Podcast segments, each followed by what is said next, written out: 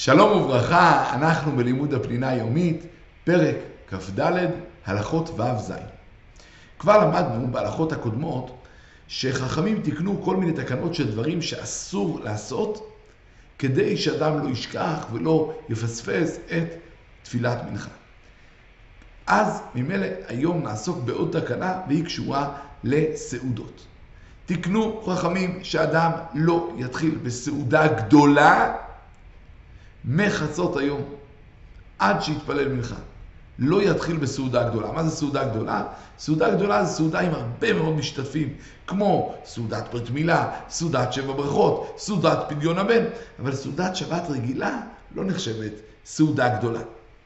בשעת הדחק אפשר להתחיל סעודה גדולה קודם תפילת מנחה, אבל בתנאי שברור להם שיספיקו לסיים את הסעודה לפני סוף זמן תפילת מנחה, וידאגו להזכיר לעצמם להתפלל מנחה לכל מי שלא יתפלל.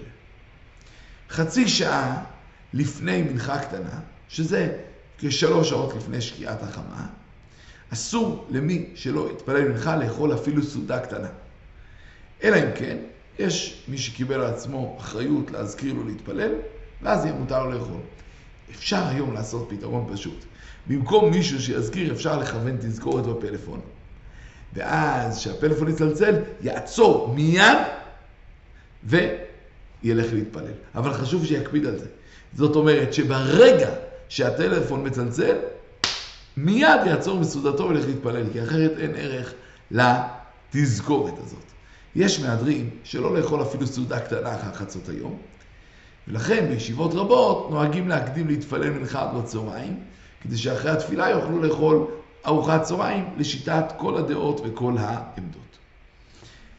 עד כאן עסקנו בדברים שאסור לעשות לפני, זמן, לפני מנחה, כדי שלא יפספס את זמן התפילה או את התפילה וישכח.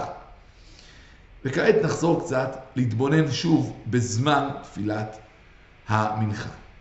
המנהג הרווח כשיטת חכמים, שזמן תפילת מנחה נמשך עד סוף היום, ואחרי צאת הכוכבים זה זמן תפילת מעריב. אבל בגמרא מובאת עוד שיטה, וזאת שיטת רבי יהודה. רבי יהודה אומר שזמן תפילת המנחה זה עד פלג המנחה. מה זה אומר פלג מנחה? לוקחים את זמן מנחה קטנה מתשע שעות ומחצה עד הסוף, מחלקים את זה לשניים, כך זה יוצא כשעה ורבע לפני השקיעה. זה פלג המנחה. וממילא שיטת רבי יהודה, שרק עד פלג המנחה אפשר להתפלל מנחה, ולאחר מכן זה כבר זמן תפילת ערבית. למה הרעיון, מאיפה רבי יהודה הגיע לרעיון הזה, לדעה הזאת? מכיוון שבפועל הכוהנים היו תמיד שוחטים וזורקים את הדם בפלג הראשון של המנחה. ולכן נראה לזה זמן מנחה, ואחר כך הם כבר היו מעלים את האיברים והבדרים, שהרי האיברים והבדרים כנגדם תהילה קראנו תפילת ערבית, ולכן ממילא מפלג המנחה כבר מתחיל הזמן של תפילת ערבית. לעומת זאת לשיטת חכמים, כיוון שבעיקרון אפשר לזרוק את הדם עד סוף היום, גם זמן מנחה הוא עד סוף היום. וזמן ערבית ממילא הוא במקום שכבר אי אפשר, שזה כבר צאת הכוכבים. למעשה אין הכרעה במחלוקת הזאת. והגמרא אומרת, דעבד כמר עבד ודעבד כמר עבד, במילים שלנו, אדם יכול לבחור מה לעשות. אלא שהראשונים אומרים, אל תעשה תרתי דה סתרי, אל תעשה, תיקח את שני המנהגים כאחד באופן שהם סותרים. זאת אומרת, אם התפללת מנחה אחרי פלג המנחה, אתה לא יכול להתפלל באותו זמן ערבית. כלומר, אתה לא יכול לעשות בעצם סתירה. לכן, אם אתה רוצה להתפלל ערבית אחרי פלג המנחה, אתה חייב להתפלל מנחה לפני פלג המנחה. בסדר? אז רק לא לעשות תרתי דסתרי.